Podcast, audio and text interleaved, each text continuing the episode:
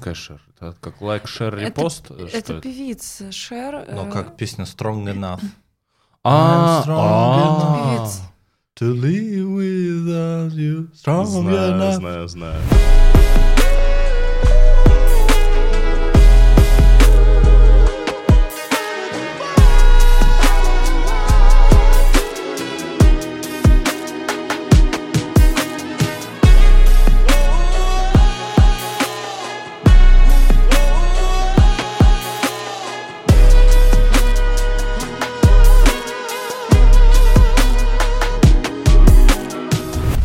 Я тут был на корпоративе sports.ru, а, организация, с которой я давно сотрудничаю в качестве фрилансера. Вот. И, а, значит, ко мне подошла одна девушка и сказала, что она, э, значит, любит мои тексты, любит наши подкасты. Там, ну, у меня на sports.ru есть подкаст про фигурное катание. Прости, господи. А, Вот. И и, значит, и что-то мы разговорились. Э, Слушай, ну она так немножко внешне похожа на Алену Косторную, и я так, такой думаю, ну, вроде как бы норм, а я уже выпил много коктейлей, мне хорошо. Какая-то блондинка подошла, что-то начинает говорить. И тут в какой-то момент она говорит, значит, такую фразу. А еще я слушала этот твой второй подкаст. Вот, вот, вот как вам вот эта формулировка, блядь? Второй. Это твой второй подкаст. У нас есть слушатели. Нет, между прочим, между прочим, на сегодняшний день, на день этой записи, я не знаю, подкаст выйдет, наверное, месяцев через пять, судя по тому, как скоро мы монтируем, но на день этой записи у нас почти 100 подписчиков э, на Яндекс Музыке.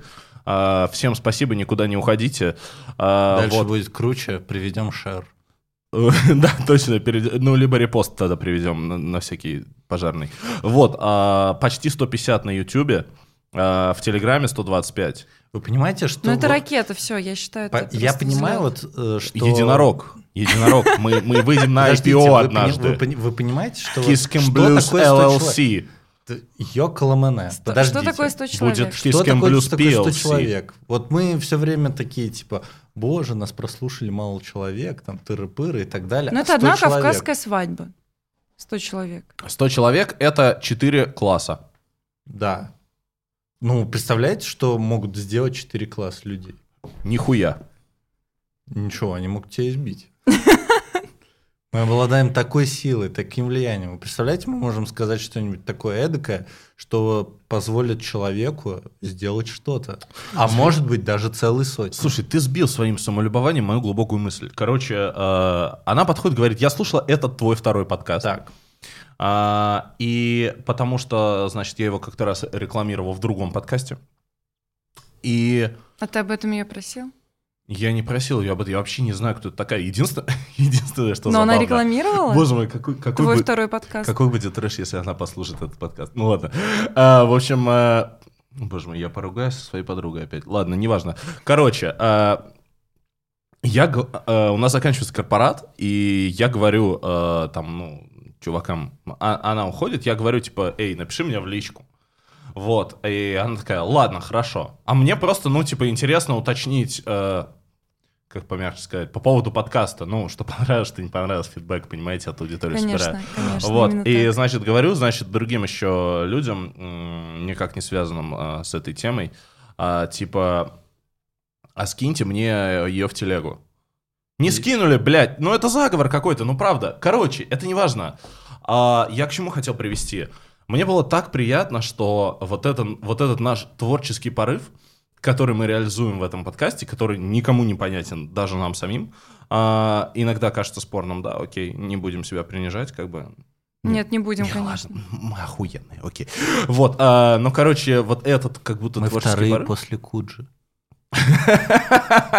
Блин, слушай, у нас в описании... И мы первые пор- в этом мнении. У нас мы первые, кто так У сказал. нас, у нас описание на платформах до сих пор э, Никита и Ваня рассуждают э, о настоящем прошлом и пошлом.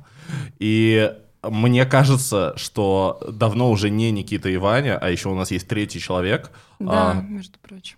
И, да, и надо уже пора Вот я хотел, слово я, пошлым. я хотел сейчас догнать, э, загнать шутку типа, «А, кстати, как тебя зовут, я забыл, но потом я подумал, что ты разноешься, скажешь, что я неуважительно представляю нашего гостя, попросишь это вырезать. Поэтому, да, короче, мы бы тем не менее, вырезали. у нас есть замечательная наша Соня, и поэтому я считаю, что нам надо поменять описание на платформах и сделать вторые после Куджи. Это же крутяк вообще, реально. Пишите в комментах, если согласны, что... Если, вы тот самый Да, единственный человек, вторые. Если, перв... если считать, что мы первые после Куджи, то пишите обязательно это, не Да, сдерживайте конечно. себя. Все два человека, которые оставляют нам комментарий, пожалуйста, пишите. А, Где-то, кстати, а, возвращаясь к комментариям, вот буквально такой офф-топ, если вообще Так. применима тема офф-топ в наших подкастах, потому что, мне кажется, сплошной офф-топ. А, Мы поздравили Никиту с днем рождения. Кстати, Никита, спрашиваешь, у тебя днем рождения? спасибо вам большое. Ура! Спасибо. Сколько тебе теперь лет? Мне теперь 29. Да хуя. В Да. общем, а, мы поздравили Никиту с днем рождения а, в нашем небольшом телеграм-канале, в котором больше ста человек. А, Спасибо всем. Подписывайтесь, комментируйте. А, да, Мой вот. пост и, про день и самое рождения. интересное, значит, что мы прикололи фотку, э, призвали людей писать ему поздравления, люди начали писать. Нет, кстати, справедливости ради, действительно, какое-то количество человек написало ему поздравления. Только И тебе Спасибо большое, что только мне. просили передать мне с днем рождения. Нет, почему Вообще-то, между прочим, это в нашем канале, э, у которого у тебя тоже есть админ права, который изначально был твоим каналом, но ты туда не заходишь, потому что ты охренительно занятой человек и занят построением своего карьерного счастья, семейного счастья, всякой хуйней, чем угодно, но никиским блюзом. Вот. претензии э, пошли, пошли. Виновен. Вот, и, короче, э, люди, значит, начали ему писать, и Никита после одного поздравления зашел в комменты и написал «Всем спасибо!» Это потрясающе. Всем Это- спасибо, значит, как-то лето это лучшее время для того, чтобы там праздновать, бухать или что-то такое. Нет, реально, вот знаете, вот это вот, да, э, он написал это тоном уставшей звезды, которые просто закидали весь директ, и он не знает, как 5 миллионов дикпиков разобрать вот эти. И он такой, всем спасибо, вот просто ответил. Просто одним сообщением Одному решился. человеку. Это Извините, потрясающе. но быть вторым после Куджи — это тяжелое бремя. Короче, я э, что хотел на самом деле обсудить. Вот э, тогда я подумал, что очень здорово, что какой-то вот творческий выпук. э, Да, собственно, может быть вознагражден каким-то совершенно случайным человеком, и это так приятно всегда. И мне кажется, вот в тебе пробуждается какая-то вот эта вот часть личности, которая думает, э, что ты можешь что-то сгенерить, э, прикольно, то есть кем бы ты ни был вообще, знаешь, А, ну, типа вот, я не знаю, когда я был, короче, еще студентом, и я был, э, так как э, я вырос э, в нулевые годы, и, в принципе, я очень падок на всякие тупые пафосные цитатки, которые когда-то публиковали в паблике записки миллионера и вообще вот на всю эту дуровщину. Вот, и, значит, э, я когда-то, э, мне запомнилась цитата Боба Дилана, который сказал, что э, как бы поэт — это состояние души. И это не важно, сколько стихов ты написал, ты можешь всю жизнь работать на автозаправке, но быть поэтом. И, в общем, я подумал, это на самом деле об этом применительно вообще ко всем людям. Мне кажется, в каждом человеке есть какое-то творческое начало, и особенно человек расцветает, даже когда он хотя бы на 1%, хотя бы на одну минуту реализовал это творческое начало, и кто-то это оценил. Что вы об Согласен. этом думаете? Согласен. Я такое же ощущение испытал, когда однажды в ночи я смотрел YouTube, и рекомендации мне подсунули видео, как коровам а, переподковывают Копыта. копыта. Вот. а, И человек это делал филигранно всю свою жизнь. Там какие-то наклепки, гной убирал и так далее и тому подобное. Ну, короче, все 33 удовольствия. И, ну, видно, что он профессионал. Но меня поразили комментарии под этим видео, Так. которые благодарили за это видео, которые благодарили за то, что я увидела человека, который любит то, что он делает, а я все... Вот там была такой комментарий. Я увидела вас, человека делающего, деятельного, который просто виртуозно и наслаждается тем, что лечат копыта коровам, и поэтому я хочу заниматься макраме всю свою жизнь. Во-первых, что такое макраме? Да, И- поясни, пожалуйста, для широкой публики. А я не знаю, я хотел вас спросить. Макраме? Да. Вот я Это в- какое-то какое рукоделие. какое-то рукоделие. Да, Вот. это все, что это рукоделие. все, что я могу сказать. Мне нравится, вот у нас просто факап за факапом. Мы пози- позиционируем себя как интеллектуальный подкаст, а по факту мы приходим к тому, что мы к 11 эпизоду не знаем, что такое макраме. Ну, мы выяснили, что такое пилатес на прошлом Ну, это что-то выпуске. между канапе, видимо, и. Кануте, футболистом Севильи бывшим известным, да. Нет, хотела, я хотела сказать, э, мне кажется, немножко это разные вещи. Э, То, что сказал Ваня, типа про творческое начало. Нет, макраме это не негр, я согласен с тобой. И про заниматься любимым делом. Это же немножко... Это Нет, он как он, он был виртуозом. И в нем вот был этот творец, который играючи быстро переподковал корове копыта. Понятное дело, что я Никит, как будто фразы, мог, э, фразой ко- корове копыта я привести? нивелирую все свое высказывание, но тем не менее. Не, просто о том, что э, ты можешь заниматься, как говорит Ваня, чем угодно, но если ты достигаешь в этом э, в этой деятельности какого-то максимума, который граничит с гениальностью, то по сути своей это также может являться чистым творчеством. И, кстати, вы знали, что Фредерик Кануте играл за сборную Мали? Да. Это потрясающе. Только- Продолжайте, без пожалуйста. комментариев. А я думал, что у него фамилия Кануте. Я сейчас... думал- Нет, это Кануте. А, ну, на французский же манер. Слушай, я сейчас как Щербаков просто из ЧБД, я на Да, какой-то просто- своей да, волне, да, да, да. что вкидываю, и все вот это. В общем и целом. В общем и целом. Получается, что так. А, Творческое начало, оно... а, Это прекрасно, когда оно реализуемо и особенно выведено до максимума, как ты, Никит, говоришь.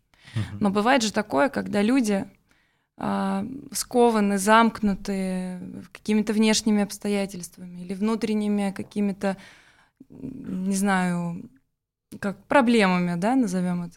Вот. И не могут, собственно, реализоваться, потому что они боятся, потому что они не верят в себя, потому что окружение не верит в них и так далее. Я просто однажды поняла, что вот в офисе, когда я работала, я а, там это моя буквально первая компания, куда я устроилась в Москве работать. Вот. Когда я начала рассказывать людям, что я там занимаю, ой, увлекаюсь живописью, немножко рисую там и так далее, а, сколько людей откликнулись и начали рассказывать мне а, о своих каких-то хобби, увлечениях, и с каким трепетом и жадностью они расспрашивали, а как я это делаю, почему я это делаю. И потом самые, самые серые мышки, да, от серых, я бы так сказала, до каких-то вот этих офисных э, стерв, которые типа такие, ну, короче, там вор- ворочают дела, интригантки, вот это вот все, они мне показывают, как он, вот, вот эта вот барышня, например, сделала своими руками сумку, вот сшила и вот подарила ее сестре. И я вообще была в шоке, как человек раскрывается.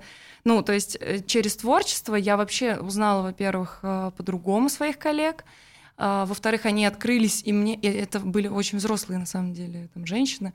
Вот, и мне было очень приятно, что они мне доверились, что они так раскрылись, что и что они э, и что я как-то помогла им, э, собственно, не стесняться этого, рассказывать об этом и, возможно, даже продолжать. А что ты, что ты сделала для того, чтобы они раскрылись?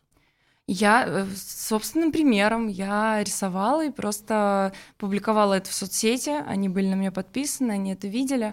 Я так э, этим увлекалась, там периодически какой-то мастер-класс давала. То есть не совсем просто там в комнате у себя рисовала, а как-то это э, на публику Транслировал. транслировала. А ты не да. стеснялась, что, ну вот условно у тебя есть э, основная твоя карьера, да, э, и кем ты Я, работаешь? скры- э, я вообще архитектор. Ага. А, да, я работала в строительной компании.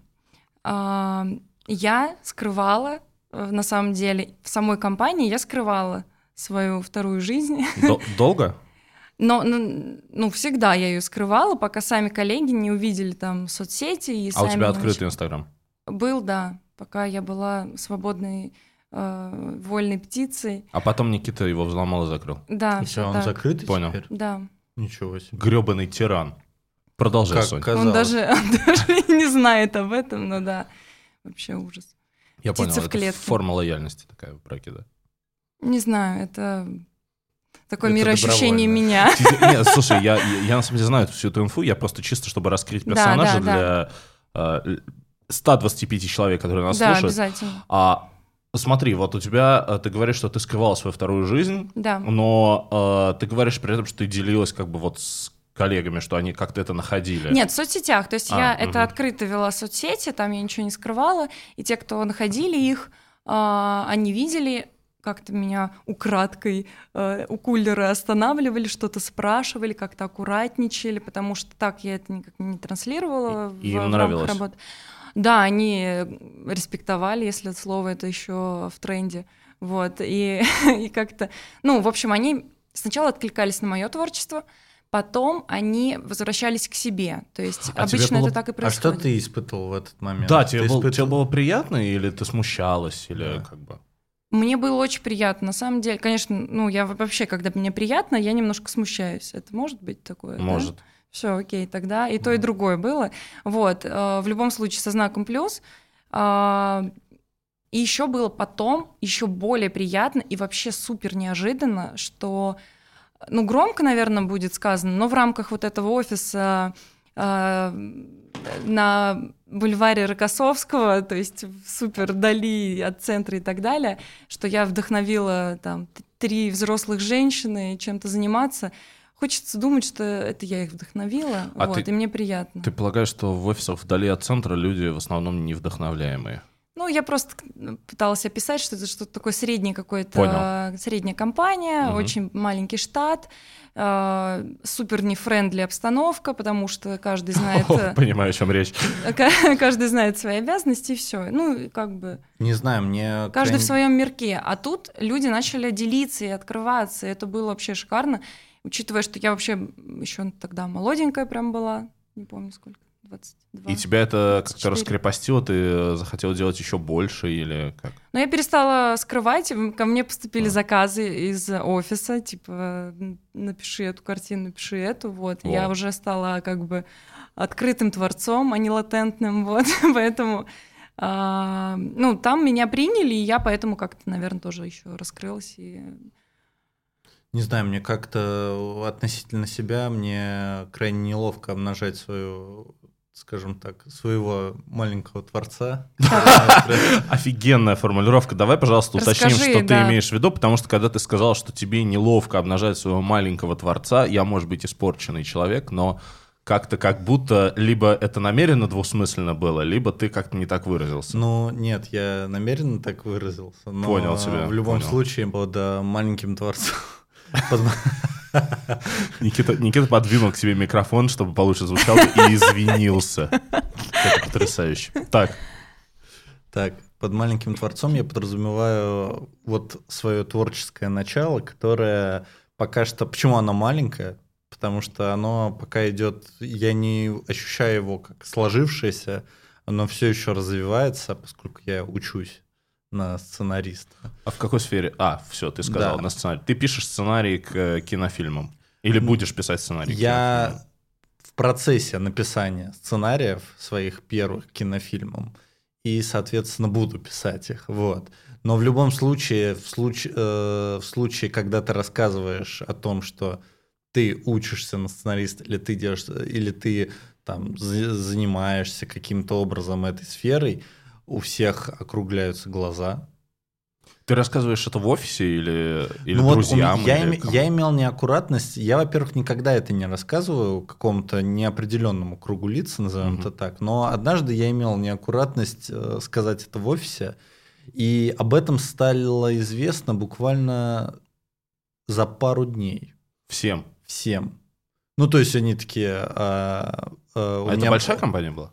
Да, это была большая компания, и была даже такая ситуация, что произошла какая-то э, спорная ситуация, завязанная на внутрикорпоративных отношениях в компании, и мы, короче, такие, я мою с коллегой руки, и он говорит такой, ну, ты, главное, это в своем фильме не записывай, не рассказывай про нас. Тебе было приятно или ты наоборот такой, типа, я, не, бля... я, не, я не испытал какого-то Но комфорта. это звучит э, и неприятно, на самом деле. Почему? Не знаю. Типа какой-то рандомный чувак знает про твой фильм? Или там Нет, про, э, про- бо- про больше- то, что ты сценарист? Что он уже редактирует его. вот это. Не, Не я очень. не, не об этом думал. Мне больше был неприятен тот факт, что я не знаю, они как будто видят, что все, что происходит вокруг меня, является каким-то глобальным сценарием того, что я пишу и так далее и тому А тебе подобное. не, что не пишу. нравится эта роль? не знаю, мне не нравится эта роль, потому что я еще пока на нее, э, я не соответствую этой роли. Я все-таки такой, я в, этом плане созерцатель-мечтатель. Вот, и мне как-то, ну, скажем так, вот этот вот а, момент создавания вот этого внутреннего маленького творца из маленького превращается в большего, это такой для меня кропотливый и тонкий процесс, что когда он, ну, когда он растет, я всегда радуюсь всем его успехам этого маленького творца. Назовем его Аганес. Мне нравится его человек. Творец Аганес, великолепно. И, соответственно, когда э, мне хочется вот я всегда, даже вот по своим другим успехам, я всегда люблю говорить людям по факту, что я вот что-то сделал, и вот все. Вот теперь вот я молодец. Цените. Типа заслуженно получать да, какой-то заслуженно. А похвалу? получать а, похвалу авансом или какую-то вот э, э, или сформировать какие-то ожидания в отношении своего э, вот этого таланта, назовем это так, ну, как-то мне это тяжело. Но это, знаешь, как бы это еще связано с тем, что, скажем так, ничего пока что в рамках своей сферы глобального я не сделал. А Вот. Что конкретно вот ты должен а, сделать в своем творчестве, чтобы тебе было не стыдно рассказать об этом, не знаю, коллеге, который рядом с тобой моет руки и сказать ему, да, ёпт, я этого добился. Ну вот что типа Ну, того. хочется сказать Оскар. Оскар? Ну тогда она Слушай, уже не ну, будет а- твоей как- коллегой. Да, Ты как, как будто Саша Петров. Как, как будто высоко берешь. Вот, как Нет, будто. я сейчас пытался пародировать э, Александра Петрова, который говорил, что А, я понял. Оскар я это понял. предел. Отсылки к интервью пятилетней давности. Все нормально. Так, Да. продолжай.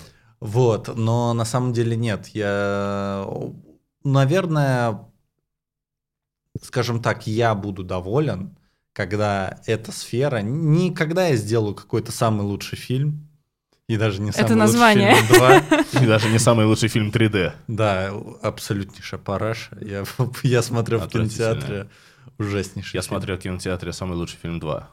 А. Я ходил на этот фильм с тетей. Я ржал. Мне было 11 лет, по-моему, или 12. Я Ой, ржал просто. старый. Я ржал просто вообще Да. с первого кадра. А, а она ржала над тем, что я ржал. Вот. То есть Продолжай. э, рассчитан на 11-летних был. Ну, Да, получается. Слушай, ну это приятное воспоминание. Это что? Не, я думаю, смотрите, я Там думаю, такой что- молодой Харламов, там Галустян в роли Екатерины второй. А это, Это- было во второй части? Я Это думаю, во второй- для меня это это все части. одна глобальная, самый лучший фильм первый. Ну, слушай, самый лучший фильм первый все-таки, на, на мой взгляд, он такой достаточно кринжовый. Как будто. А второй это А прям второй у меня вот теплое воспоминание. Я его когда-то, извини меня, на iPod Touch скачал и пересматривал. С iPod Touch в, в экскурсионном автобусе. Ой, ну я, конечно, смеюсь, но я на самом деле скачивал пять сезонов универа. Чтобы посмотреть на iPod Touch. Ну, кто этого не делал, слушайте. А расскажите, пожалуйста, в комментариях, что вы скачивали на iPod Touch. И были ли у вас деньги на iPod Touch? А если не было, как он появился? Ты говорил об Оскаре и о том, что ты троллишь Александра Петрова, потому что его идеи кажутся тебе мелкими. Возможно, что-то я додумал из своего Нет. утверждения. Где-то Его 90% на скидку. Немножко решил направить тебя. Да, глобально Незаметной напиздели про рукой. Александра Петрова. Вот. А про того ли Александра Петрова мы говорим, хочется сказать. Нет. а- Ой, какие отсылки. Слушай, ну это совсем внутрики. Мне кажется, из 125 чело- пяти человек, как минимум 75 не, не поняли эту шутку. Да, и тот Александр Петров, он даже не посмотрит. Ну, Потому я что думаю, мы в что... аудио. Нет, я, я думаю, что он слушает, он э, учит наши подкасты наизусть. Но из принципа он ни слова не говорит о, нё- о них в своем телеграм-канале или в своем творчестве. Э, Если что, мы говорим об Александре Петрове, прославленном актере, который снимался в фильме «Текст» и Клим Шипенко, и что там еще делал? Гоголь, Моголь. Гоголь, Ой, извините, Моголь. пожалуйста. Полицейский. Гоголь, Гоголь. Нет, извини, полицейский с Да, Рублевки. полицейский с Это Рублевки. вообще один из лучших комедийных продуктов э, второй половины А десятых. русская, ты смотрел русская версия э, 50 оттенков серого? Нет, к сожалению. Так, Да нет, не к сожалению. Чего не, к сожалению, я не, я не нашел он там, человека. он там женщину за жопу кусал во время секса. Да офигенно, я не нашел. Я, я видел Крупным- трейлер. Крупным планом. Я видел трейлер, и он там э, такой бородатый. Я не нашел человека, с которым я могу сходить на этот фильм. Пожалуйста, напишите в комментариях, кто готов сходить со мной на этот фильм. Если, если он где-то еще идет, пожалуйста, кто готов выкупить для меня этот фильм, поставить его в кинотеатре и сходить со мной. А, вот. Господи, точно поссорюсь со своей подругой. Давай дальше. Наверное, мы немножко ушли из Биля. Никиту, я думаю, Да, я уже предполагаю. забыл, о чем я говорил. Ты, ты Ну, говорил мы, о мы том, говорили что... о том, что когда тебе будет комфортно Да, и кайфово комфортно. получать И э, мне- комплименты, Да, да, да. овации, все это принимать и не Мне- стыдиться, а гордиться. Мне будет комфортно, когда это станет моей основной профессией. Наверное, так. А это в трудовой книжке должно быть записано или где? Или ты это- почувствовать это Нет, должен? это должно, э, скажем так, быть мое осознание, что я просыпаюсь и я еду писать фильм, а не О. что-то это. Я понял тебя. И ты Вот. можешь не раскрывать про что-то это. Я прекрасно понимаю, о чем речь. Мы все в что-то этом уже находимся. Вот, Шестой год. А ты, наверное, восьмой, да? наверное, да. Ладно, не будем а, омрачать этот подкаст нытьем людей, которые зачем-то выбрали юриспруденцию, а не вскрыть вены. А, Но мы вернемся к этой теме, Когда-нибудь, да. причем в каждом выпуске. Слушай, это интересно. Это интересно. У меня же тоже есть э, такая э, творческая история, скажем так, и я всегда пытался... а, смотри, э, в чем... Все, все ли в юриспруденции знают, что ты автор колонки «Рок-н-ролльная гнусь»? Нет, подожди, ну ты прям слишком опустил. А, Короче, история была такая. Я учился на третьем курсе, мне стало скучно, и я начал писать про футбол. А, потом я писал... Есте- Естественно, как же не начать историю про Ивана с э, Евангелия от Ивана?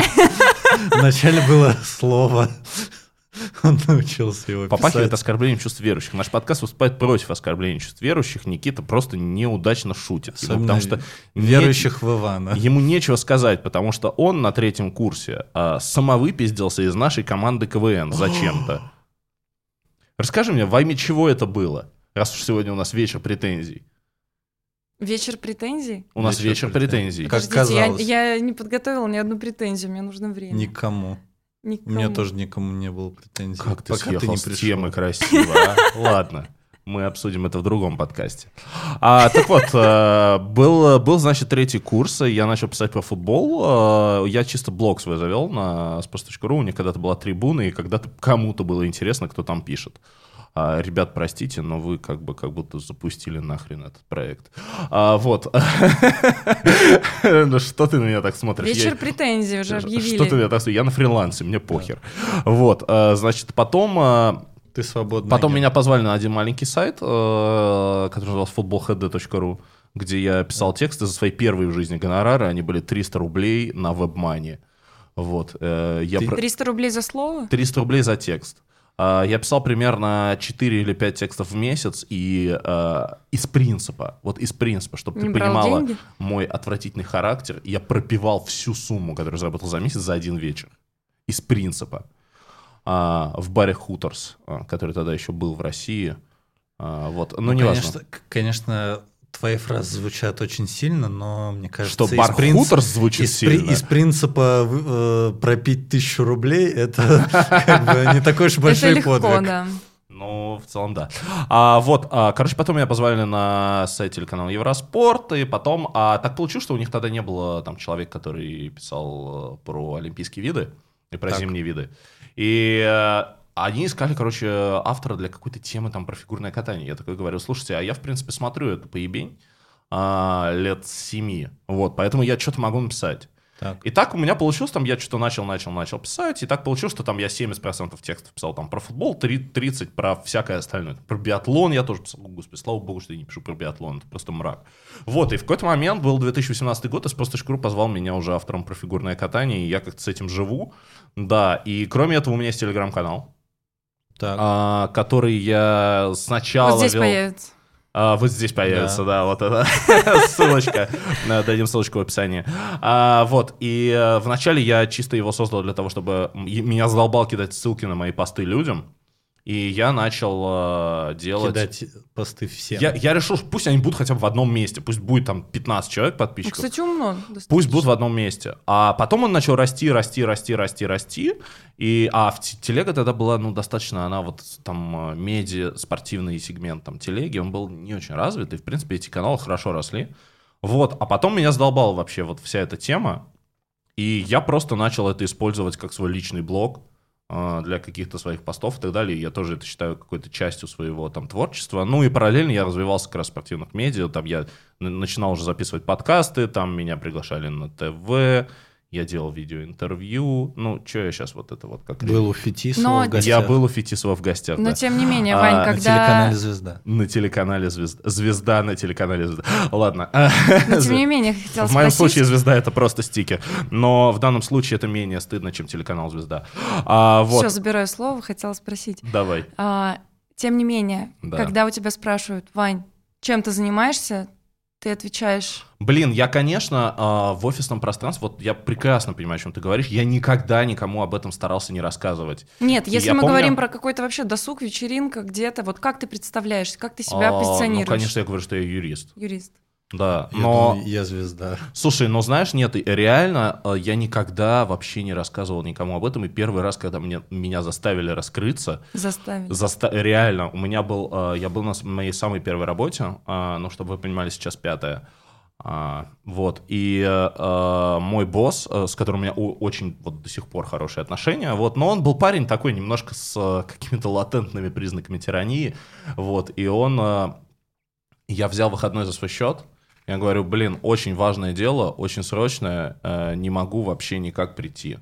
Вот, и он такой начинает меня допытывать, типа, а что, а что там, а почему, а как это? Я говорю, ну, у меня там личные обстоятельства, там, он говорит, э, «О, о, ну, типа, ой, у нас так не работает, вот это вот у нас так не работает.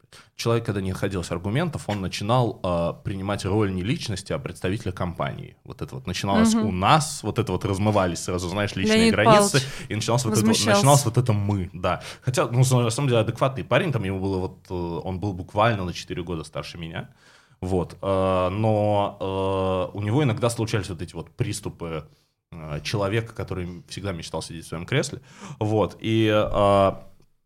и мне пришлось, я говорю, блин, я записываю интервью с Василием Уткиным.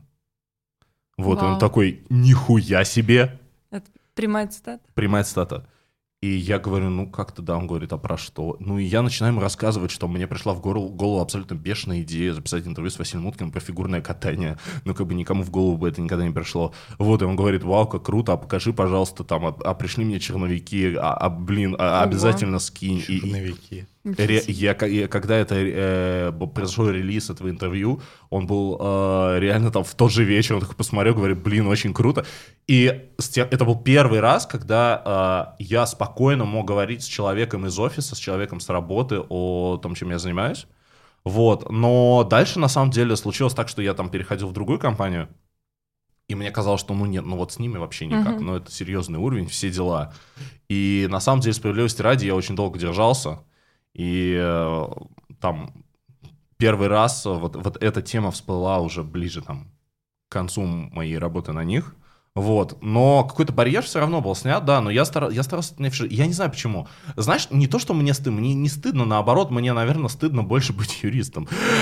На самом деле. То есть для То обычного... есть, то есть ты боишься оскорбить своих коллег, потому Ну, что ты-то еще как-то... У тебя есть еще чем заниматься, Я а вот знаю. они безнадежные. Я не знаю, как это сказать. Вот я, наверное, я надеюсь, что они не слушают мой подкаст, э, наш подкаст. Э, Это, кстати, мой следующий вопрос. Кто-нибудь у вас а, в текущем офисе, где вы работаете Нет. сейчас, знает про Кискин Блюз? Нет. Нет. А у меня знают. И всем привет. Вот, поэтому, поэтому, поэтому, ты- Рыбки мои, все, зайки мои. киски мои. Э, Поэтому ты намного круче нас. Не, на самом деле э, проблема в том, что я всегда считал людей, с которыми я работаю, душнарями. А, Ну, правда, я думал, что это, Это, вот... эстетика профессии? Это эстетика профессии, но я, мне всегда казалось, что это вот люди, которые... э, у меня всегда был внутренний страх, что они скажут, не, слушай, ну ты определись, чем ты занимаешься. Вот херней своей или ты договор аренды делаешь? Ну и как бы, а я-то понимаю, что херня это договор аренды. Ну как бы, ну как можно это сравнивать? Вот, то есть в, в одном случае ты креативишь, ты развиваешься как личность, ты придумаешь какие-то новые форматы, ты раскрываешь тему. Это не важно, какая тема. Если ты пишешь про баклажаны, про спорт, э, я не знаю, про кофе или про что угодно, все равно э, создание какого-то контента, не знаю, видеоконтента, текстового контента, любого контента, это то, что тебя прокачивает очень сильно. Я это там чувствую это по себе. А, а вот это вот, извини меня, хренотня, э, настоящий, договор настоящий аренды. договор заключен между вот это. Она вообще тебя никак не прокачивает. И, но, но при этом я как бы, я всегда отчетливо осознал, что они другие, и они не поймут. Вот у меня такое было. То есть у вас есть прям такое четкое, ну, у тебя, по крайней мере, Вань, четкое разделение, А что вот это... А что подразумевается под не прокачивает? Она, Она- не прокачивает твое творческое начало или оно не прокачивает, э, я не знаю, тебя как человека? Да не- ну ни в чем не прокачивает. Слушай, Просто ну, мне кажется, это как отжимание. Если ты умеешь классно отжиматься, это означает, что ты просто умеешь классно отжиматься. Все это. Не, не- это как же мышцы, Как же формирование... кор. Да, как Но бы это, знаешь, это вот из этой серии я могу тебе сказать, что если ты написал 100 договоров аренды, скорее всего, ты печатаешь слово аренда чуть быстрее, чем все остальные люди. Кстати, аминь. Правда. Ну, как-то так. А что ты хотел спросить? А Я не знаю. Меня Вот. муж перебил, вот агр- агрессор. А у вас есть какие-то внутренние правила вот насчет перебивать? Потому что, смотрите, я, я недавно встретил, слушайте, такую парочку потрясающую. Мы Ты там... же не про нас в третьем Не, я, я не про вас. Мы ужинали там с... Ну, я не буду Ты говорить с точно кем. не про нас? Потому что человек, возможно, слушает наш подкаст, я не буду говорить с кем. Вот мы ужинали, там один парень и девушка, и Так. я там впервые познакомился с его женой. Вот, и мы что-то сидим там, выпиваем, все хорошо, но я вижу вот по... Короче, ему важно быть брутальным, знаешь? То есть вот он может что-то рассказывать, он говорит всегда с максимально серьезным лицом, как такой нормальный, конкретный мужчина. Вот, и она что-то пытается ставить, и он такой, подожди, я говорю. и, вот, и вот это вот такая э, мускулинность, типа, женщина не перебивай, знаешь? А, Не, у нас это это, не это забавно. Это Я- у вас не практикуется Нет, такое, да? просто- Я, я зайка. Ты, ты зайка? А где ушки твои оборвали? Да. Он снял вместе Вот, с вот- наушниками. Вот, такой юмор у нас сегодня. Да, нет, я, слушайте, я просто хотела, да. я плюс-минус вспомнила, я просто хотела верни Никите уши. акцентировать внимание на том, что, как я тебя поняла, Вань, ты прям разделяешь, то есть вот творчество — это как бы глоток свежего воздуха, жизнь, э, источник энергии и так далее, а вот моя текущая работа — это серость, уныние, грусть э, и Член. договор аренды. Я так и напишу в своем следующем резюме. Знаешь, я сейчас э, на том этапе жизни, когда я пытаюсь быть все более и более честным, из-за этого я вступаю все в большее и большее количество конфликтов, и меня это безумно бесит. Есть, на самом деле, э, Рель, простите, я сейчас офтопну еще раз, да, но вот глобально... э, Да ничего, Никита вообще своей жизнью живет. Почему, почему, Сегодня. почему вы сейчас не высказаться на эту тему? Да, глобально, вот меня что раздражает вообще в, в текущем этапе, да? Я хочу быть более честным перед самим собой. Так. Я хочу меньше притворяться, а, меньше идти на компромиссы и быть чуть более натуральным во всех отношениях, там, не знаю, в личной жизни, в карьере, в творчестве, в отношениях с друзьями, со всеми. И чем больше я приближаюсь к себе, тем больше я вступаю в конфликты. Есть ли при этом внутренний конфликт? Внутреннего конфликта никакого. Я чувствую себя абсолютно охренительно. Это, это самое главное. Когда раз... Но как- невозможно же совсем быть э, в согласии. Это с одной стороны. С другой стороны, как бы и компромисс никто не... э, Ты же социальное существо, ты взаимодействуешь с людьми, поэтому... Нет, тебе- конечно, я воспринимаю социум как э, такое... Это, об- ну, социум навязывает тебе обязательство притворяться. Потому что если ты не будешь притворяться, ты, ну, как бы... Звучишь как Ты выпадаешь из социума. уст- уставший от общества человек. Да, я всегда таким был. Слушай, я, допустим, э, на самом деле это да уже давно, доп- допустим, я в шестом классе или в пятом там, э, я понял, что, блин, ну, чтобы нормально с людьми коммуницировать, надо разговаривать матом, например. Мне вот это не нравилось эстетически. Ну, такой думаю, блин, ну надо, получается. Нет. Вот так. вот. Получается, что так. Или, допустим, там в восьмом классе я понимаю, что для того, чтобы а, вот с- внимание собеседника на, на себе сконцентрировать, а, нужно обязательно поднять какую-то очень пошлую тему. Ну, вот прям такую, знаешь, натуралистичную. Так. Поэтому Тогда они вот замолчат и будут тебя слушать, потому что ты говоришь что-то провокационное. То есть истины, которые м, настигли тебя в пятом классе, ты используешь, используешь до Да, сих пор. это, это на самом деле это модель взаимодействия любого человека с социумом. Понимаешь, ты приходишь на собеседование и говоришь, какой ты целеустремленный, какой ты, а, знаешь, как ты мечтал об этой работе, как ты Какой ты любишь режим многозадачности. Да, ты очень стрессоустойчивый и изображаешь огонь в глазах. Понимаешь, а, приходишь ты дальше после собеседования, встречаешься с какой-то девушкой и говоришь, какой ты верный, значит, как ты а, вообще не смотрел даже вот на эту официантку и вообще не хотел ее прямо на барной стойке. Вот, а, мне никто не нужен, кроме тебя, и вообще я человек, э, который ценит женщин в первую очередь за интеллект. Вот, а, значит, понимаешь, дальше ты встречаешься с друзьями и рассказываешь, что а, вау, как здорово, что типа а, две недели я от вас ни хрена не слышал, у вас же такая занятая работа, ну, наверное, у вас были какие-то другие дела, да, очень здорово, классно. Вот, и ты постоянно, блин, врешь, ну, реально. Кажется, это А дальше ты оказываешься наедине с самим собой и такой говоришь, да у меня нормально все, слушайте, жизнь заебись идет, у меня есть друзья, а, девушки, с которыми я периодически э, выпиваю какие-то коктейли и, а, значит, собеседования, на которые я хожу. Ну, это же абсолютно постоянное вранье, и оно абсолютно а, равнозначно тому, как ты в шестом классе, да, начинаешь э, переходить на какой-то вот э, язык, понятный обществу. Вот, а ты сейчас описал вот то, что ты делаешь, как ты притворяешься, когда ты, например, просто тебя спрашивают, как дела, Но а это не, отвечаешь. это не совсем автобиографичная история, я Ну, говорю, я то есть это- понимаю, это, но- вот я говорю гипотетически, да, бы- просто а что- эпизоды а что формирую. гипо- ну, Да. мы представляем эту гипотетическую ситуацию, а что бы было бы честным, если бы вот тебя гипотетическому тебе сказали бы гипотетическое как дела, и ты бы ему ответил не гипотетически, а реально.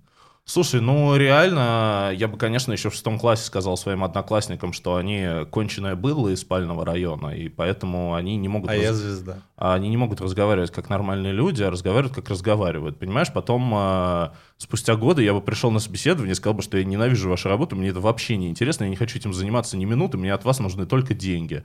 А значит, потом а, с девушкой, когда я бы встретился, я бы ей сказал, что знаешь, просто мне скучновато, я хочу, чтобы я на красивом, чтобы был какой-то красивый фон, а, на фоне, значит, моего бокала негрони, потому что, ну, как-то одному пить вообще не в кайф, а когда красивое что-то сидит, улыбается там и что-то тебе говорит, это приятно. Кошмар. Вот. А, Ну, официантка, к слову, тоже очень красивая, очень нравится мне. Вот. А друзьям я бы, конечно, сказал, что вы затрахали мне, ну, типа, как-то э, ставить на первое место своих девушек вместо того, чтобы поставить на первое место меня. Ну, типа, где я и где они, вы их видели? Это Вот. прямо сценарий лжец-лжец, мне кажется. Ну, конечно, Вот вот. один день а, из жизни, когда человек говорит правду. Ну, о себе я бы сказал, конечно, что, знаешь, э, что моя жизнь, наверное, не идеальна, и не факт, что все будет хорошо. Но проблема в фильме «Лжец-лжец» заключалась в том, что когда он стал говорить правду, его жизнь начала переворачиваться в правильное русло, назовем это так. Ну, началось изменение его как человека внутреннего. А в данном случае, когда, условно, на гипотетические вопросы э, Ваня сейчас дал гипотетический ответ, мне кажется, они никак не переворачивают. Он, ты просто не получишь желаемого. Ты просто Женщина раз- не ты раз- захочет стать бокалом, бокалом для негрони. И Вот. фоном, и фоном, нему для тоже. негрони, да. Да, фоном для негрони. Люди с тобой не будут коммуницировать, никто тебе не даст денег, э, просто потому что ты не хочешь ничего делать. Вот, поэтому мы как бы играем. Еще тут такой момент, который я заметил. У тебя как будто бы, даже вот если брать твое детство, назовем это так, вот, то у тебя прослеживается такое эмпирическое э, изучение вот этих всяких взаимодействий, взаимосвязей между людей, между людьми. Вот, поэтому есть люди, которые относятся к взаимоотношению с людьми гораздо проще, без каких-либо там, а, скажем так, они просто на, ну, знаешь, как на чувстве. Вот когда, На чувстве. да, когда они не, понимают, что если я скажу то, то будет это, а если скажу это, то будет то. Нет, они слушай- просто говорят и живут как бы. Нет, слушай, я тоже же на чувстве. Но я там задним числом я осознаю, почему я сделал вот это, а не это. То есть, например, я абсолютно на чувстве там э, курсе на первом с половиной начал пить сильно больше, чем я пил когда-либо. И в тот момент мне казалось, что, типа, вот для меня это офигенно. Почему напели мои очки? Он же сегодня Я на сегодня стиле модный. Как- какой, модный. какой красавица. Нет, тебе идет на самом деле. Вот, но вейферы много кому идут. Естественно. Ну ладно. Как он меня нивелировал Да, до да, уровня всех, много кому. А, Вот, а, нет, смотри, а, ты осознаешь последствия своих действий, а, как бы даже не последствия, нет, мотивы, да, мотивы своих действий ты осознаешь сильно Мотивы. позже, а, чем вот в тот момент, когда ты их делаешь. Я, допустим, понимаю, что там для меня когда-то а, алкоголь был способом приблизиться к людям. А сейчас? Сейчас нет, сейчас мне просто нравится. Ну, не, опять же, слушайте, давай, еще одна претензия. Вечер претензий, и я хочу подчеркнуть, что все эти претензии озвучивает Да, исключительно Претензия к алкоголю теперь а, будет? творческая часть моей сущности, да. Я призываю ваши творческие части тоже выступить с какими-то претензиями обществу, потому что как будто пока что в студии нет конфликта, а если нет конфликта, это хуйня полная. А, так вот, претензия в чем? А, Против кого играем? Смотри, нам всем, вы же помните, нам всем было типа лет по 19.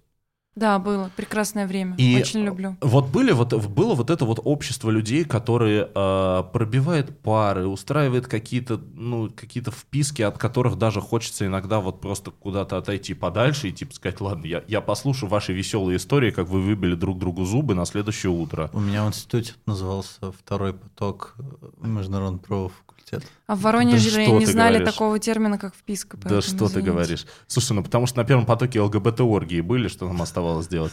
А, э, но э, мы против ЛГБТ, против оргии и против первого потока международного правового факультета. А, Ну ладно, сорян. Да, На самом деле мы с Никитой учились на разных потоках, да, и у нас было три группы на первом потоке и две на втором. И все группы интересно. друг друга ненавидели, просто страшно, реально. Да. Просто у нас был очень конфликтный курс. А, так вот. И вот вы помните, да, был 19 лет. Все, ну, на самом деле, были достаточно большие группы общения.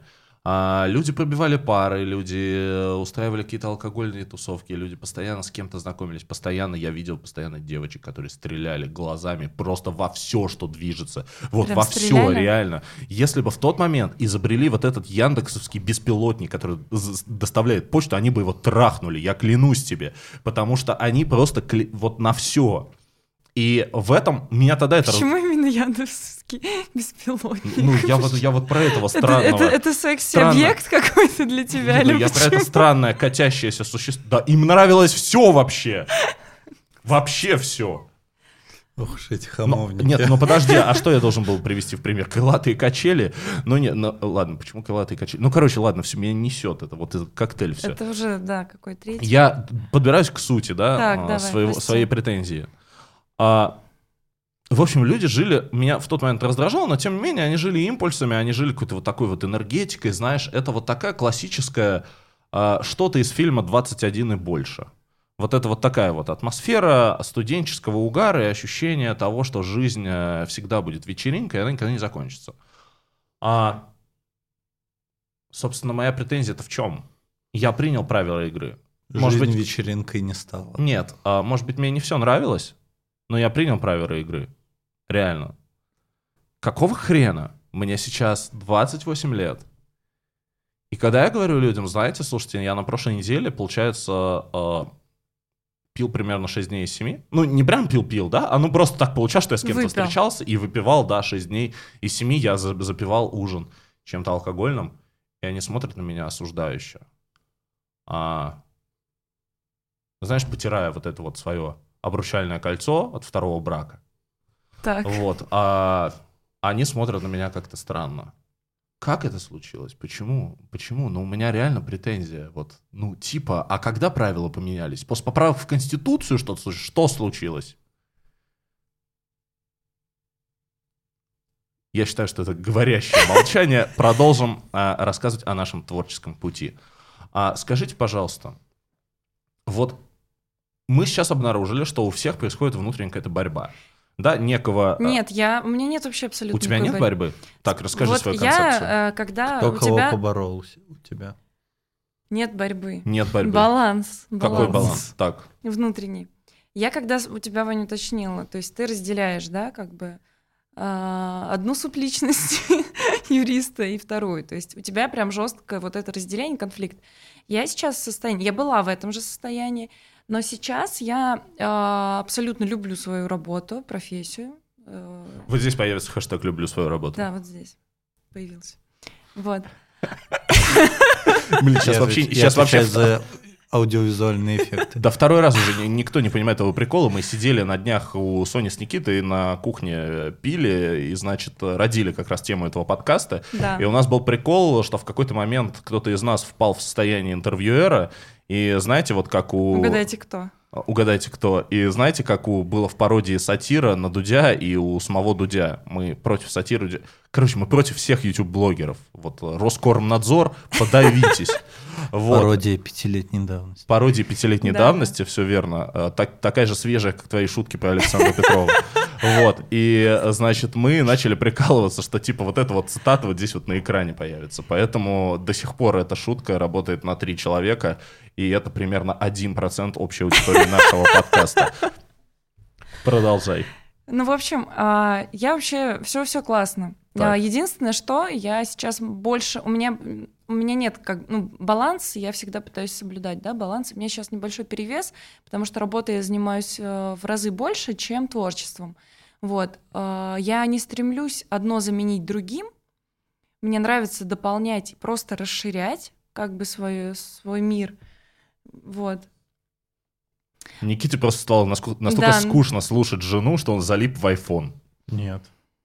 Телеге, читает наш Я знаю, э, что он канал. загуглил, что делать, когда скучно слушать жену. Блин, А если ты записываешь замолчи. подкаст «Кис Кем Блюз»? Это же неправда.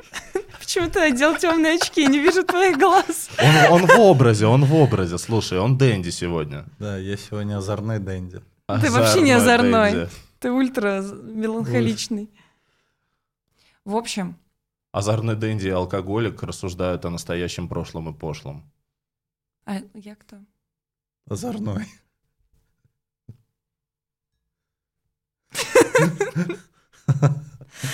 Вань, ты хотел конфликт? Вот он. Я очень хотел конфликт, конечно.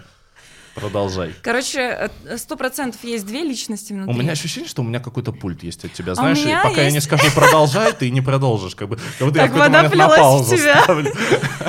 А у меня есть ощущение, что я фон для вашего вот этого, вашей перепалки. Мы все фон друг для друга. Не Все, я не переживай. продолжаю. Я выключила эту кнопку. Нет, давай продолжай, пожалуйста.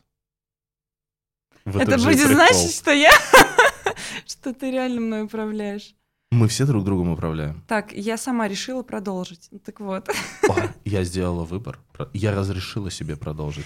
Это знаешь, Не, как- я на как самом деле закончила свою мысль, Так, что... у тебя нет конфликта. Как ты У достигла меня этого конфликта состояния? нет, у меня есть перевес, перекос, да, потому Мгм. что хотелось бы творчеством тоже побольше э, заниматься, вот, как-то его все равно прокачивать.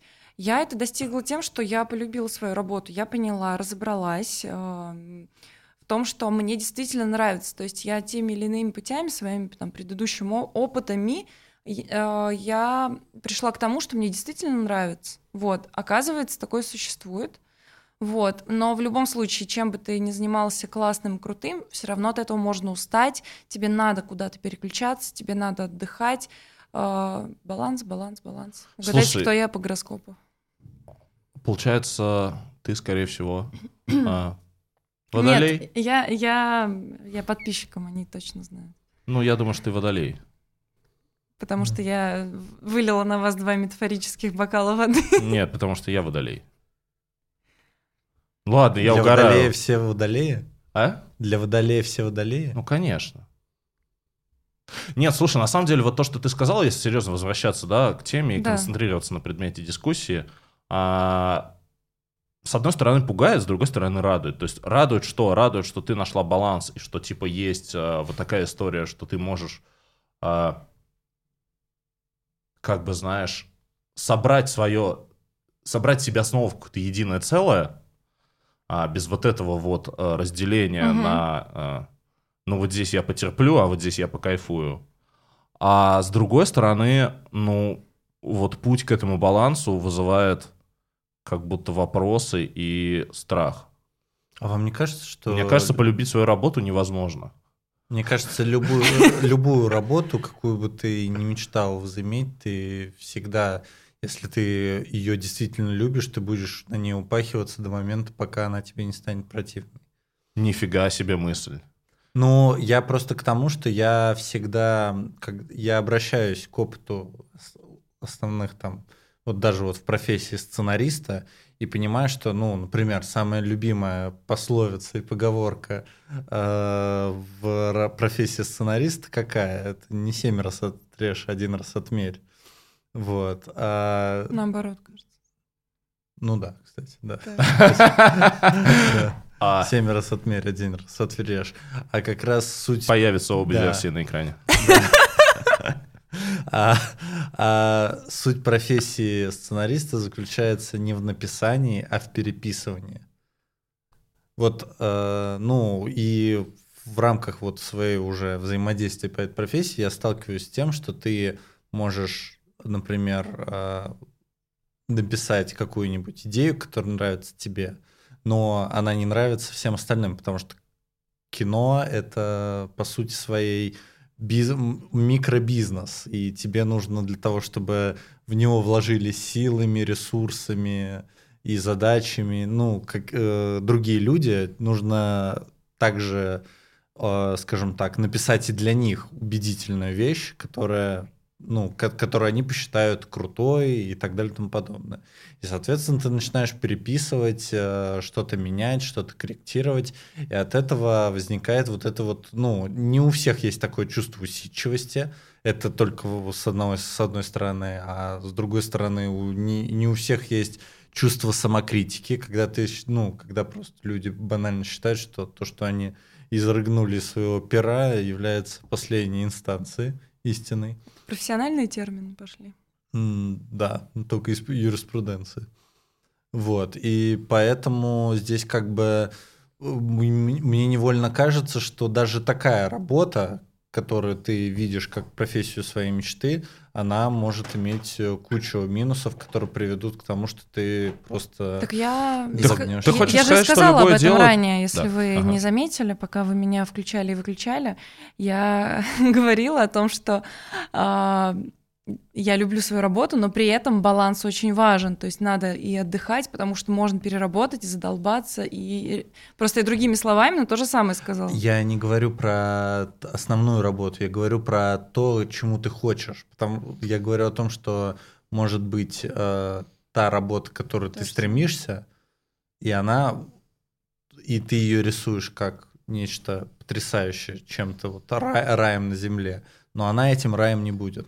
Он хочет сказать нам оптимистичную мысль э, о том, что э, любое дело твоей мечты э, однажды превратится для тебя в ту же самую работу, которую ты ненавидишь. Ну, понятно, если ты на нее навешиваешь... Спасибо, Никит, вдохновил. Да. Что ты, если ты навешиваешь, что типа это как э, вот этот синдром отложенной жизни. Вот если я этим сейчас еще не занимаюсь, тогда я несчастлив. И вот ты начинаешь этим заниматься, и ты думаешь, что априори счастье должно прийти, но нет, это так не работает. Все же, да, это понимают.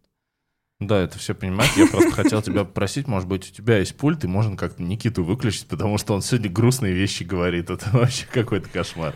А, нет, на самом деле, кстати, а, вот а, мне за что хотелось бы зацепиться. Ты интересную штуку сказал, что м, про профессию сценариста, про переписывание.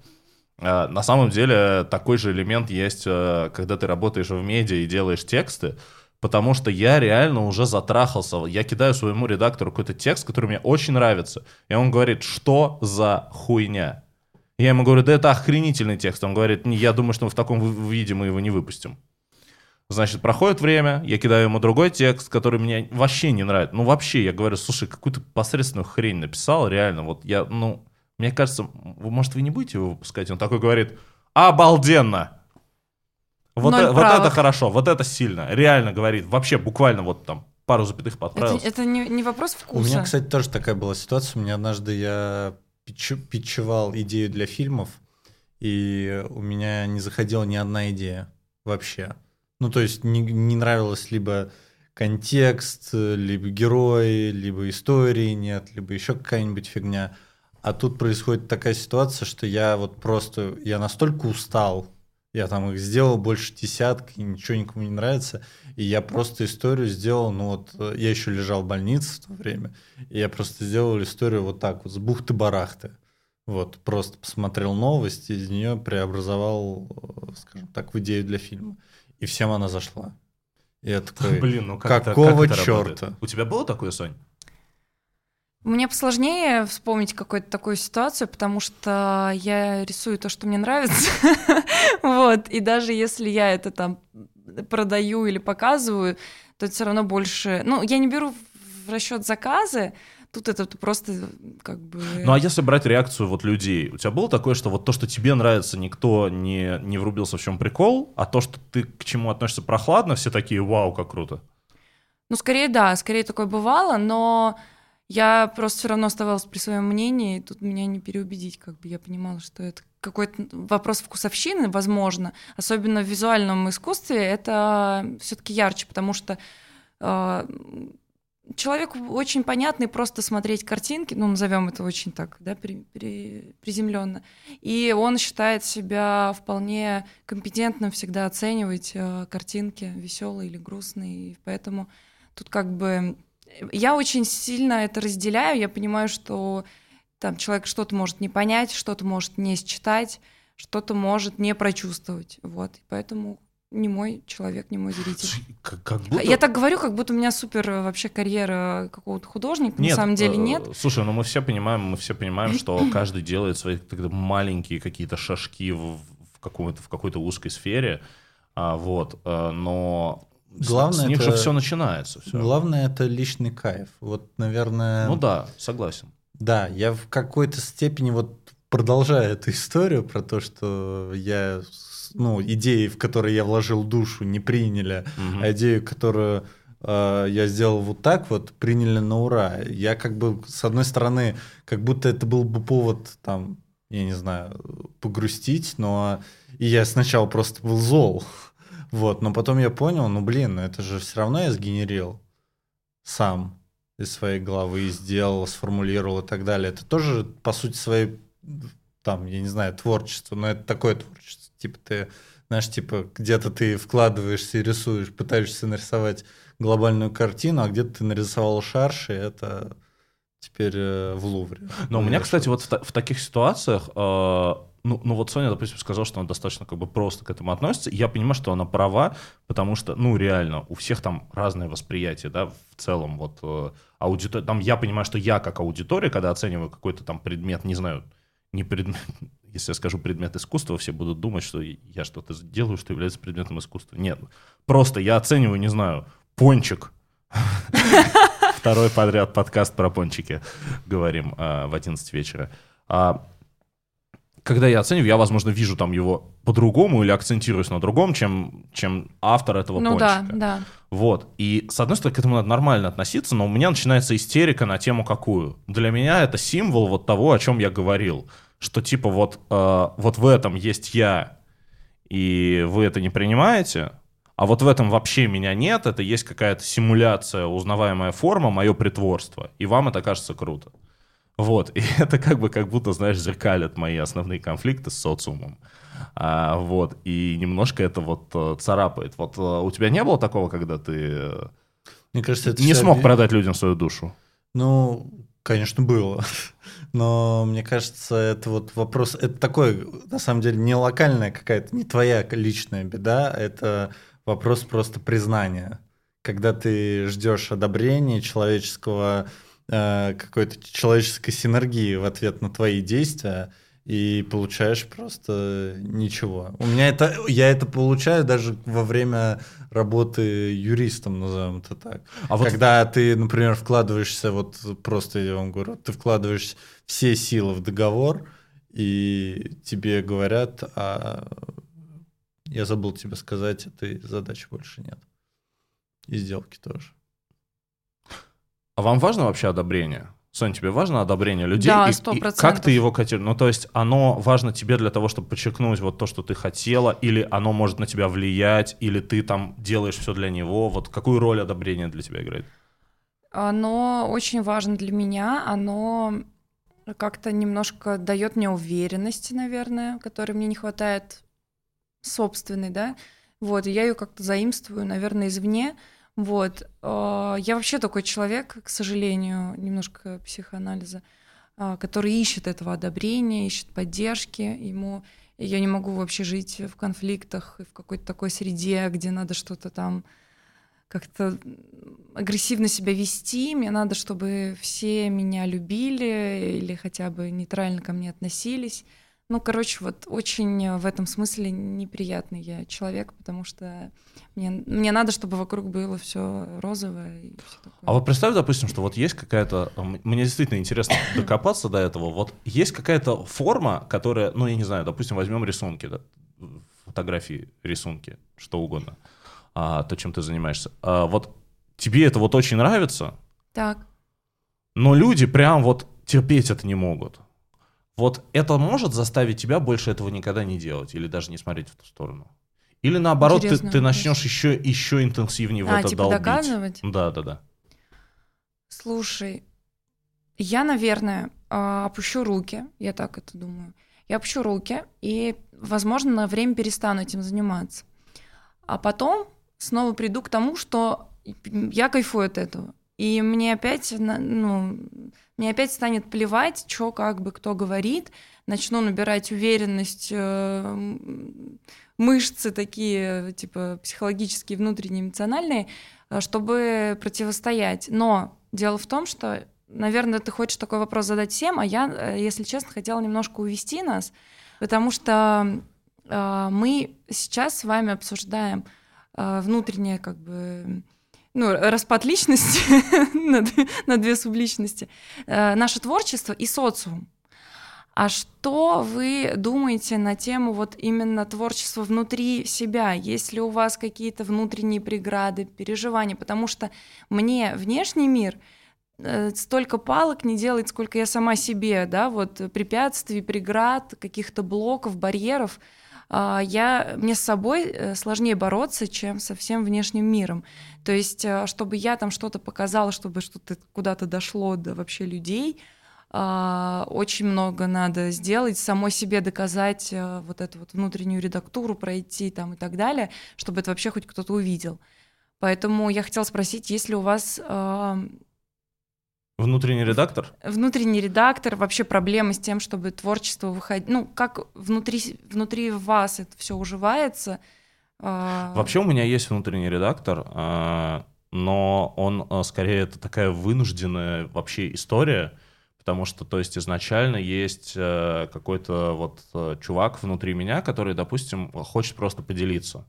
То есть изначально мотив — это выбросить что-то из сознания — то есть вот у тебя есть в голове что-то, что у тебя вертится, суждение о чем-то, это совершенно, то есть неважно о чем, потому что любой предмет, любая индустрия, любая все, о чем ты говоришь, это просто повод начать разговор и выбросить то самое, что у тебя вертится в голове, а, для того, чтобы оно больше там не вертелось.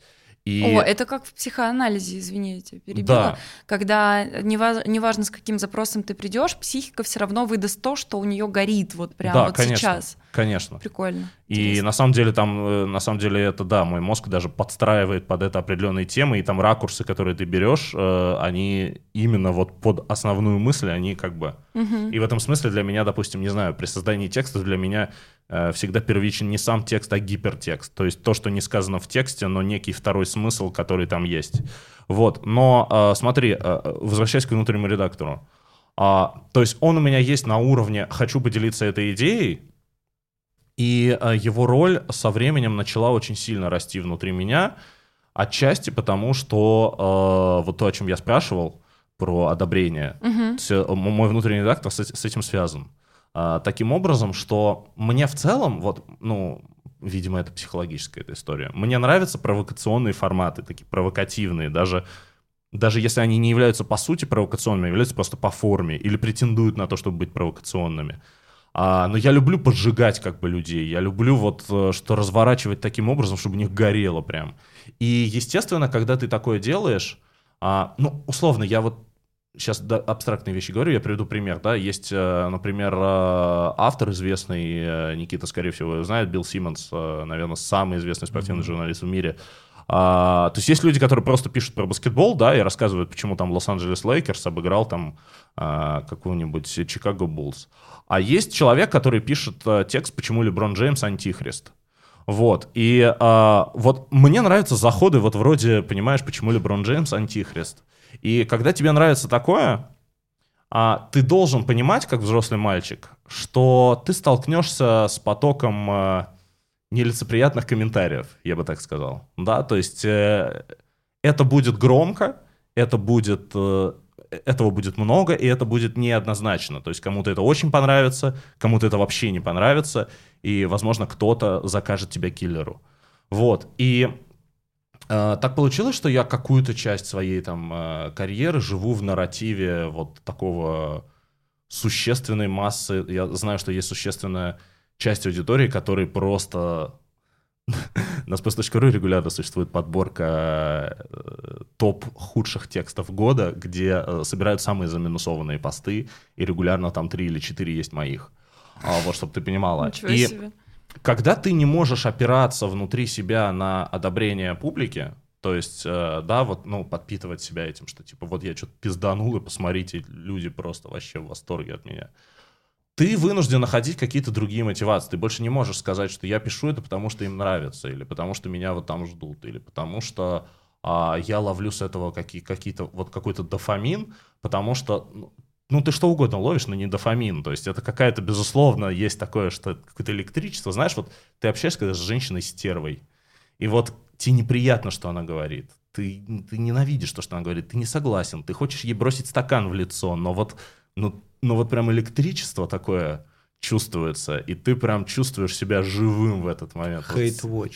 Вот тебя прям распирает. Read. Это не хейт-рид, это что-то другое. Это вот какой-то какой магнетизм, а, Возможно, там который ключевое существует. было, что она женщина.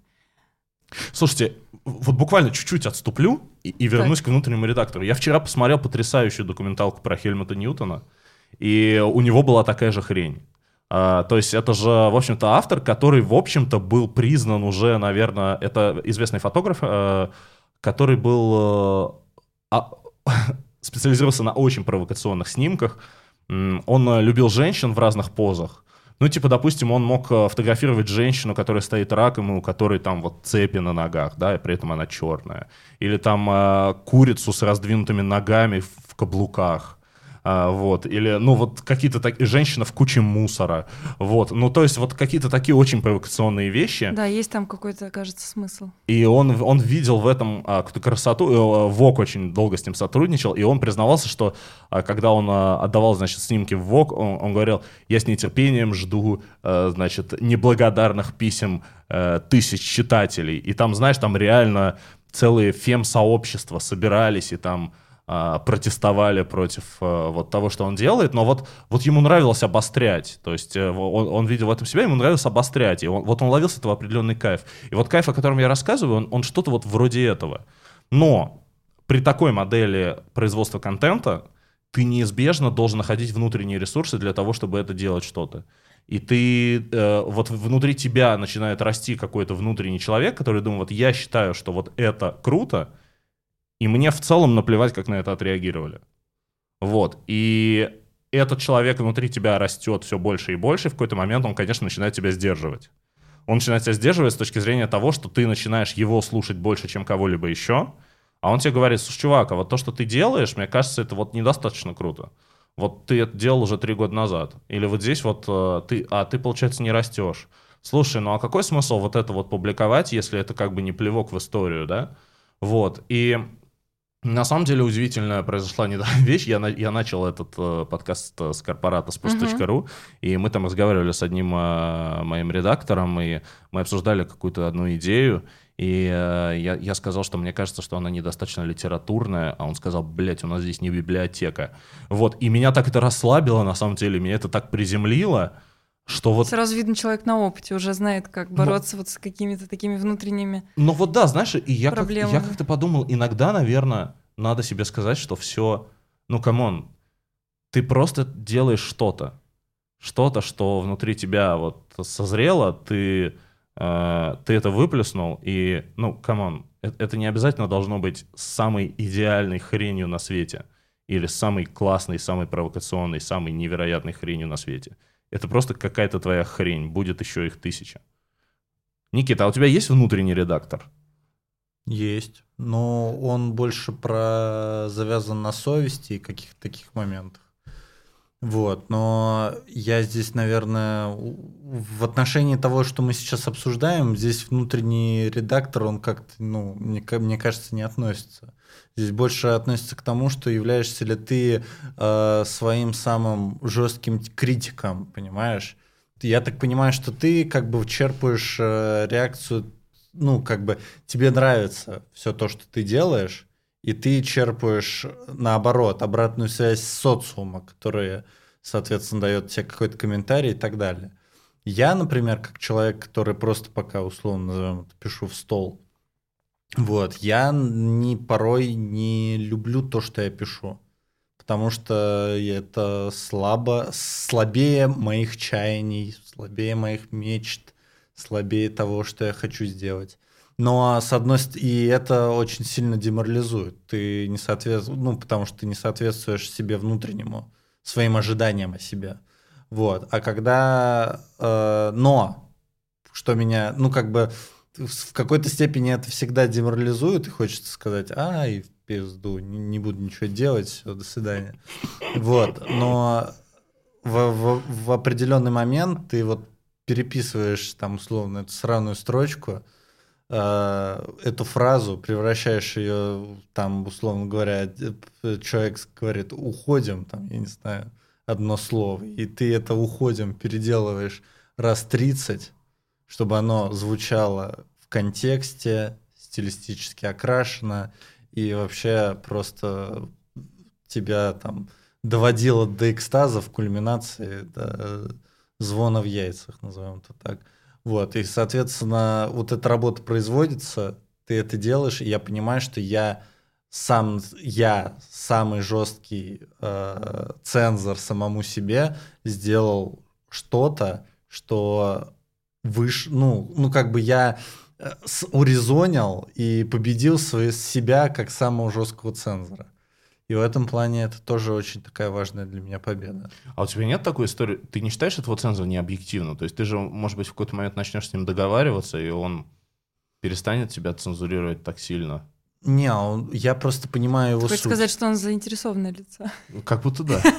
Я не пытаюсь с ним договориться, потому что я пытаюсь ему соответствовать. А как ты сохраняешь его как бы жестким? Потому что, ну, внутреннее вот это же вообще какой-то внутренний голос, это всегда вещь, с которой очень легко договориться ну, ты такой реально думаешь, все, с сегодняшнего дня, типа, сажусь на диету. И он тебе такой, не, давай с завтрашнего. Ты такой, да, ладно, давай с завтрашнего. Не, в моем случае, как бы, я говорю, давай завтрашнего, он говорит, давай завтрашнего, мразь. Ну, ты мразь, потому что ты не сдержал свое слово, и поэтому ты нехороший человек. Вот. Ну, это мой подход в этом плане, поэтому я его и уважаю, потому что он может, он меня терпит любого, и не талантливого, и нарушающего все дедлайны и так далее и тому подобное, но тем не менее он остается со мной.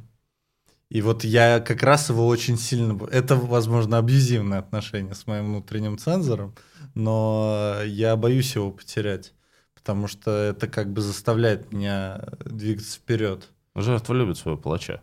Так да. говорят всякие модные психологи сейчас. И как в любом, как будто в фильме какого-то Дарна Аронофски, что и палач, и жертва — это я. Ой, как хорошо завернул. завернул Соня, да. а называет ли тебя твой внутренний голос мразью? Нет, спасибо. спасибо за вопрос. Я, Нет. Я на самом деле хотел э, к теме о том, что для тебя вот э, это к вопросу еще просто один момент я скажу, что вот именно поэтому меня практически не задевает так сильно мнение окружающих по поводу моего контента просто по причине того, что я к себе отношусь гораздо жестче, чем любой нелицеприятный комментарий в адрес моего творчества или чего бы то ни было, назовем Ебать, какие тут неуязвимые все. Ну вот а... мы выяснили, что мы с Никитой абсолютно одинаково рассуждаем, потому что я как раз э, в такой, в такой же ситуации нахожусь, когда мне самой с собой гораздо сложнее, там, чем с социумом, потому что у меня Ну, мой э, внутренний редактор меня не оскорбляет, но он как будто бы не совсем э, верит в мою уникальность. Ничего себе. Да, это может быть даже похуже. Но, ну, типа, э, что, ну, это как бы цитата, да, моего редактора. Что это? Это уже вторично, это уже неинтересно, это не актуально, что ты кому хочешь там доказать и все такое. Хотя доказывать э, вроде бы не хочу, хочу кайфовать, хочу просто наслаждаться от процесса, потому что когда действительно ты находишься в этом процессе, уже вообще, не знаю, мне кажется, физиологически даже как-то организм меняется, и просто действительно какие-то там гормоны вырабатываются, и ты просто кайфуешь. Мне понравилось это про то, как э, визуализировать слова своего внутреннего цензора. Мне мой бы внутренний цензор сказал, ну я же идеален, почему ты не идеален? Здесь Ведь появится. я это ты, а ты это я. Слушай, круто. Делай. Нет, слушайте, а вот э, я так понял, что у вас приблизительно схожий подход, но ведь это же постоянно... а, вот ты подняла эту тему, потому что ты чувствуешь, что твой внутренний цензор э, делает для тебя невозможным творить нормально. Ну да, но есть вот То этот он даже является синдром. барьером, Да, да, есть вот этот э, страх э, белого листа, да. это- паралич перфекциониста. Ну, возможно, и так, да, возможно, это грань какая-то и с Или этой это не стороны. то? М, Вполне вероятно, потому что либо все, либо ничего, либо шедевр, либо вообще не прикасайся тогда. Хотя мы все здравомыслящие люди понимаем, что без практики шедевров не будет, без усидчивости не будет, но, но это вот, тем не менее, э, ли- либо все, либо вот ничего. Вот, вот, вот такой подход, и поэтому чаще всего ничего, потому что а, от всего ожидание огромное, и ты уже садишься творить с каким-то супер ожиданием, хотя не, не надо, это, это никто вокруг вообще не ждет.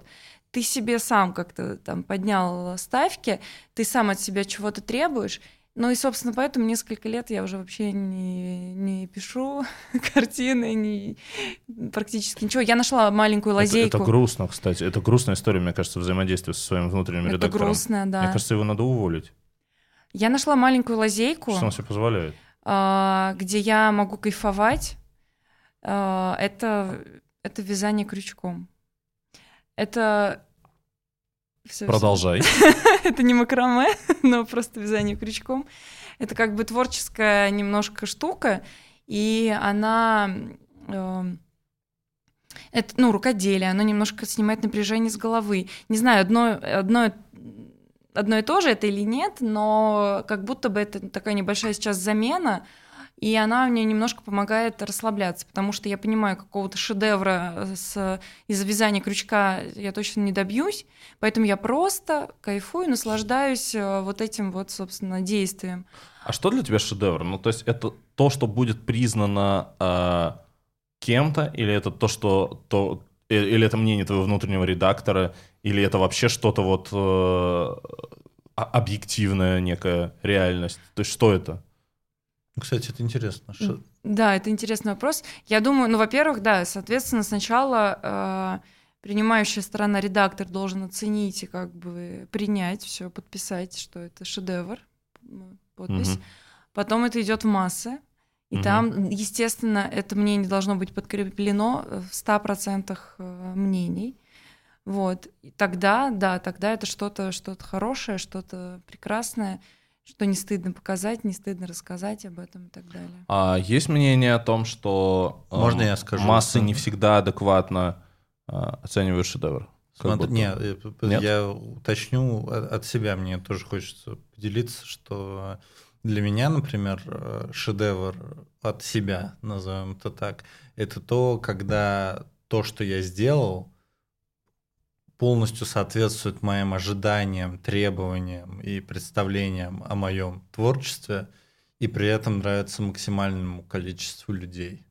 Ну, то есть, вот, наверное, вот э, если так вот определить, что вот я вот вдруг сделаю какой-нибудь шедевр на всех. Вот для меня шедевр это вот тот продукт, когда я сделал то, что хотел, и люди это поняли, приняли и так далее. Но важнее, главное, вот этот первый сит пройти, потому что если люди это не поймут, не примут, то, ну, тоже очень странно. Мой внутренний цензор тоже будет предъявлять претензии за это.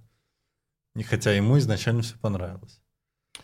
А, Сергей Шнуров однажды сказал, любит наш народ всякое говно. А что ты об этом думаешь? А это в отношении чего? В отношении того, что, как вот Ваня сначала сказала, что массы не всегда смогут... э, Отличить шедевр Да, от да. нешедевра и чаще покупают э, Донцову, чем Селлинджера. Ну, и ты не Селлинджер. Нет, я не к начала. этому, я не к этому, Не, но я о качествах э, окружение. Не, ну, знаешь, тут в этом, публики. пла- в, Публики, в этом да. плане мы все... э, д- давай, я здесь бы не э, от как-то не двигался бы от фразы, от, от слов «любят» и «наш народ», а двигался бы от слова «говно». так. Потому что, потому что здесь как бы понять, что такое говно по э, восприятию. Что это? Это не талантливая вещь, это вещь, сделанная из-под палки, это вещь, которую не поняли 100 человек. Это вещь 200. хуевая с точки зрения твоего внутреннего цензора. Но это не значит, что... Так если эта вещь хуевая с точки зрения моего внутреннего цензора, значит, она и для меня говно. Ну, я об этом и говорю. Но это не твоя вещь. Ну, то есть, смотри, мы, мы сейчас да. говорим о критериях говна. Так. К чему скатился наш подкаст. А, Очень важно Говно в творчестве. нет, смотри, говно в творчестве, да, вот, Лекция вот Ивана Кузнецова ты, счит- на Арзамасе. а, ты считаешь, что какой-то продукт является говном. Ну, давай приведем примеры какие-то. Вот был такое, был, было некое популярное явление а, последние годы, может, предмет искусства, не знаю, фильм, книга, а, какой-то тренд, который ты, который вот всем нравился, а ты думал, блин, ну это вот просто вообще-то невозможно. Евгений Чеботков. Допустим, ну что, Тварь. допустим. Допустим.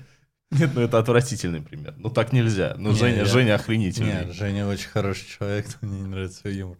Я не знаю, я не могу так сказать. э, Ну, блин, и были такие вещи. Азамат Мусагалиев и весь его контент. Вот Шоу, ну, шоу подруги. шоу подруги.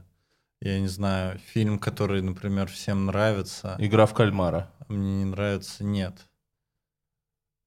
Ну, не, по-любому они есть. но Стражи я- галактики. Страж Галактики я... А, ну да, кстати, вот фил- фильмы Марвел. Прям все могут как бы под одну гребенку. Смотри, смотри, почему я вообще поднял эту тему. Потому что как будто вот в этой цепочке ты э, первую стадию вот э, даешь э, как бы на согласование внутреннему редактору, а потом некой массе. А, и как будто у нее есть право вето на твое творчество. Потому что если а, ей что-то не понравится, и она что-то не примет, ты согласишься с этим навязанным мнением и скажешь, что ну ладно, раз вы это не поняли, наверное, я сделал какую-то хуйню. При этом эти люди могут любить э, те самые фильмы Марвел, которые тебе не нравятся, твоего нелюбимого Чеботкова, хотя, конечно, пример крайне неудачный. И а, я не знаю, ну вот, ну, ну что угодно вот плохое, да, то есть э, объективно не то, что спорное, а вот прям, э, ну прям вообще, я не знаю, делать свои фотки в нейросети Барби, ну вот что-то такое. Актуалочка пошла. Наконец-то отсты- отсылки не пятилетней давности. Да. Не знаю, мне кажется... Алина Загитова. Боже мой, ну не все мерится фигурным катанием. Нет, ну слушай, ну это же квинтэссенция какого-то а, поп-безвкусия. Кто-то написал «Страна, проснись, ты обязана полюбить Алину Загитову». Это было тогда же, когда твой Александр Петров шутил про Оскар. мы вернулись э, к отсылкам старым. Нет, ну на самом деле... Это же вечер претензий Да. или подкаст Нет, нет, ну на самом деле, я не согласен просто с этим, потому что смотри, с одной стороны, безусловно, я понимаю, что любому человеку, который что-то создает, хочется признать, даже человек, который пишет тебе негативный комментарий, даже кинокритику, который обсирает хороший фильм или плохой фильм, ему хочется, чтобы ему сказали, что вот эти твои три абзаца про этот фильм это офигенно. Ну, вот а когда ты а, берешь а, эт- этого кинокритика и расхерачиваешь его в своем телеграме, то ты хочешь, чтобы твоя критика о кинокритике, о фильме тоже была признана. И то есть это, естественно, а, как бы естественная потребность любого человека, который, ну, делает какой-то творческий выпук, как мы сказали. Но а, при этом, а, ну, мне кажется, что э, я не согласен с этим с точки зрения того, что ну, вот такую власть давать а, тому, что мы называем аудиторией, мне кажется, это путь к самоубийству. Потому что мы же знаем много примеров реально подлинных шедевров, которые вообще не признаны были там никогда. Не знаю, при жизни Ван Гог вообще был каким-то маргиналом, например. Ну, я абсолютно с тобой согласен, но здесь... Не называю тебя Ван Гогом, конечно. Ответочка Спасибо. за Селлинджера, блядь, прилетела. Не, я к- к вопросу о том, что для меня-то это и не важно. Для меня внешний э, цензор, ну, то есть это люди, аудитория, она в этом плане не особо важна. Понятное дело, что я делаю это для нее в первую очередь. Да, вот в этом парадокс. Да, в этом и деле. парадокс на самом деле. Я, несмотря на то, что я делаю в первую очередь, я, э, я хочу, чтобы это было создано в согласии со мной, с моей душой, с моим внутренним маленьким создателем, агонезом. Э, Вот, со, со всеми людьми, которые живут в моей башке, чтобы они были довольны тем, что я сделал и, и со- создал своей головы. Вот. А дальше это должно просто, ну, как бы, просто надежда, что это понравится другим, что в этом плане ты найдешь единомышленников и так далее и тому подобное. Я понимаю, в какой-то степени иногда hate watch, он способен тебя тоже поддевать, держать тебя на это, потому что ты понимаешь, если ты, э, условно говоря, панк в этом плане по натуре, когда ты идешь специально наперекор всему, то тебя вот этот наперекор, э, он тебя подкрепляет. Но рано или поздно ты всегда будешь ждать и искать признания какого-то. А вот вообще на, в, чем, в чем цель э, творчества? Цель в том, чтобы высказаться, э, выдать свое мнение, да, вот как бы излить, излить душу, или цель в обмене энергии с как раз-таки той аудиторией, кому ты транслируешь свою мысль. Вот для тебя в чем цель? Вот я хотела у вас спросить сначала. Я э, процитирую э, определение творчества из э, советского словаря, я почему-то его запомнил, о том, что творчество — это деятельность, которая не э, направлена на повторение имеющегося результата. Ну, то есть то, что ты создашь в рамках творчества, ты не можешь повторить. Оно всегда будет что-то разным, ну, дру- каким-то другим. И вот... э, А какой вопрос был? В чем цель творчества? Э, Пересказать толковый словарь. Вот. Нет, я думаю, а цель творчества получается как раз создать что-то, что, а, удовлетворяет тебя как человека, как творца, и удовлетворяет твои потребности в создании чего-то неповторя... неповторимого. Вот. И Б, э, просто, ну, наверное, в какой-то степени получить какой-то фидбэк. То есть это сумма, то есть в любом случае это такой комплексная, цель комплексная. Ну, в, тв- в твоем случае. В моем случае, да, но мне кажется, что и человек, который просто сидит и пишет стол, как вот Венедикт Ерофеев пи- писал же стол в Москву Да-да-да. петушки, вот, э, он, он, он вообще не планировал это опубликовывать. Вот, но тем не менее, ска- что, мы не скажем, что он творец? Ну, творец, конечно. Безусловный. Поэтому творец это то, это создание чего-то уникального, что удовлетворяет твоим потребностям. Вот. И это, наверное, самое главное в этом, в, в этом процессе. Ты знаешь, для меня, наверное, цель творчества — это выброс энергии. То есть я, на самом деле, наверное, раньше я абсолютно был уверен, что вот э, э, это есть некие вот люди, да, Так. у них есть некий талант, а, который принадлежит им, конечно же, по праву рождения, потому что я вообще вот э, радикальный сторонник а, вот этих всех дискриминационных вещей, типа красивыми рождаются, они становятся и все такое. Вот. И, и мне казалось, что а, вот эти люди, так называемые творческие, творят. Да, но на самом деле там, а, так как я расту и как-то рефлексирую на всю эту тему и со- соприкасаюсь в том числе с людьми и с творческими, и нетворческими, и из себя как-то познаю, сейчас мне кажется, что вообще просто существует некая энергия, а, и я не вполне уверен, что она принадлежит даже какому-то конкретному человеку. Ну, то есть, понимаешь, есть огромное количество людей, которые никогда не планировали быть, э, ничего творить, и которые уверены, что у них нет никакого таланта, они его просто не чувствуют. Но происходит что-то, э, они реагируют на это как-то, и это становится объектом искусства. Ну, не знаю, слушайте, ну, был же вот, например, известно, я помню, меня когда-то поразило вообще э, э, огромный текст про, э, называется «Fallen Man», э, «Падающий человек». Это, это история про одной фотографии, на которой запечатлено, как человек абсол- в абсолютно расслабленной позе падает а, за башен близнецов, когда там теракты происходили, и вот он как бы выбрасывается из окна, и вот он просто летит, и, и у него поза неадекватно как бы расслабленная, потому что, ну, обычно люди как бы падают в другой позе. Он абсолютно расслабленный. Вот был автор, который вот это увидел, а, вот эту фотографию, и он написал об этом просто огроменный текст и провел целое расследование, он там попытался найти там родственников этих людей, изучить вот этот вот феномен, почему вот этот человек так легко там принимает вот этот момент, то, что есть, потому что когда человек абсолютно расслаблен, это вот символ как бы принятия, да, ну вот, ну, вот да. почему так происходит.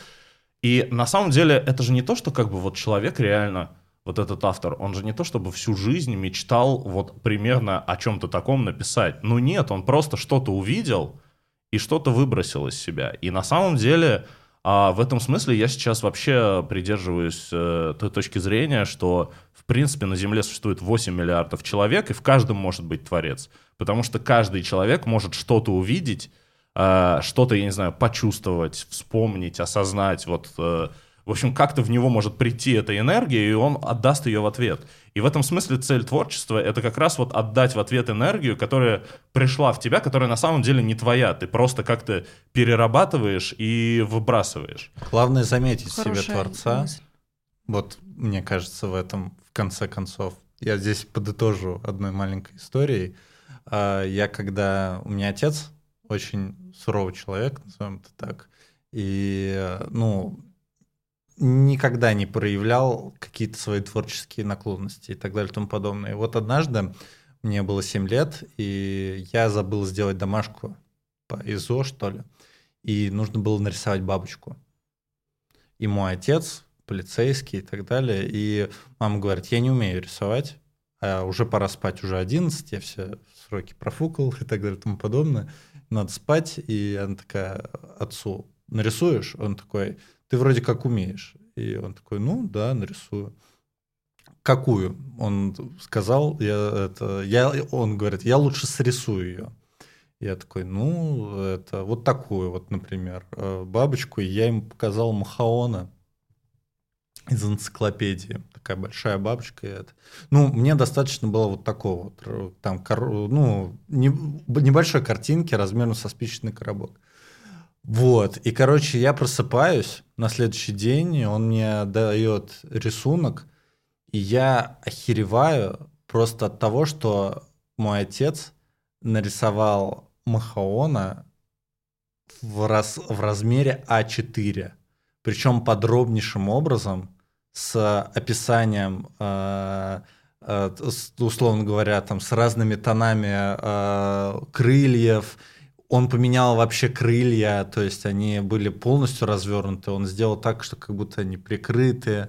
Ну и, короче, она выглядела как живая. И э, я начал спрашивать, как ты так научился? И он сказал, да херня какая-то. И, и как бы поехал на работу, вот, Вау. в, в убойный отдел. И понимаешь, и э, я этого, я эту бабочку от него лелею всю свою память. Не потому что она какая-то особенная, а потому что я в нем увидел тогда то, в чё, чего в нем не видел никогда. Вот того самого Творца. Вот. Извините за такую, Нет, это наверное, очень историю. Это, это Но, обалденно. но в этом плане я вот допиваю свою воду в этом подкасте за каждого человека, кто не знает, что он творец, но на самом деле он творец. Соня, в чем цель творчества? Я так красиво сейчас не закончу, на самом деле, а, но я бы, наверное, сказала, что Это, ну, быть счастливым. Вот очень э, как-то попсово скажу. Потому что для меня творчество — это как раз и выплеск энергии, да, ну, своего какого-то там восприятия, и обмен э, впечатлениями, мнениями с аудиторией. И все это глобально при, должно привести к каким-то позитивным э, эмоциям. То есть, к счастью, у меня вот все, мир, любовь. Что ж, будьте счастливы. Всем пока. Пока.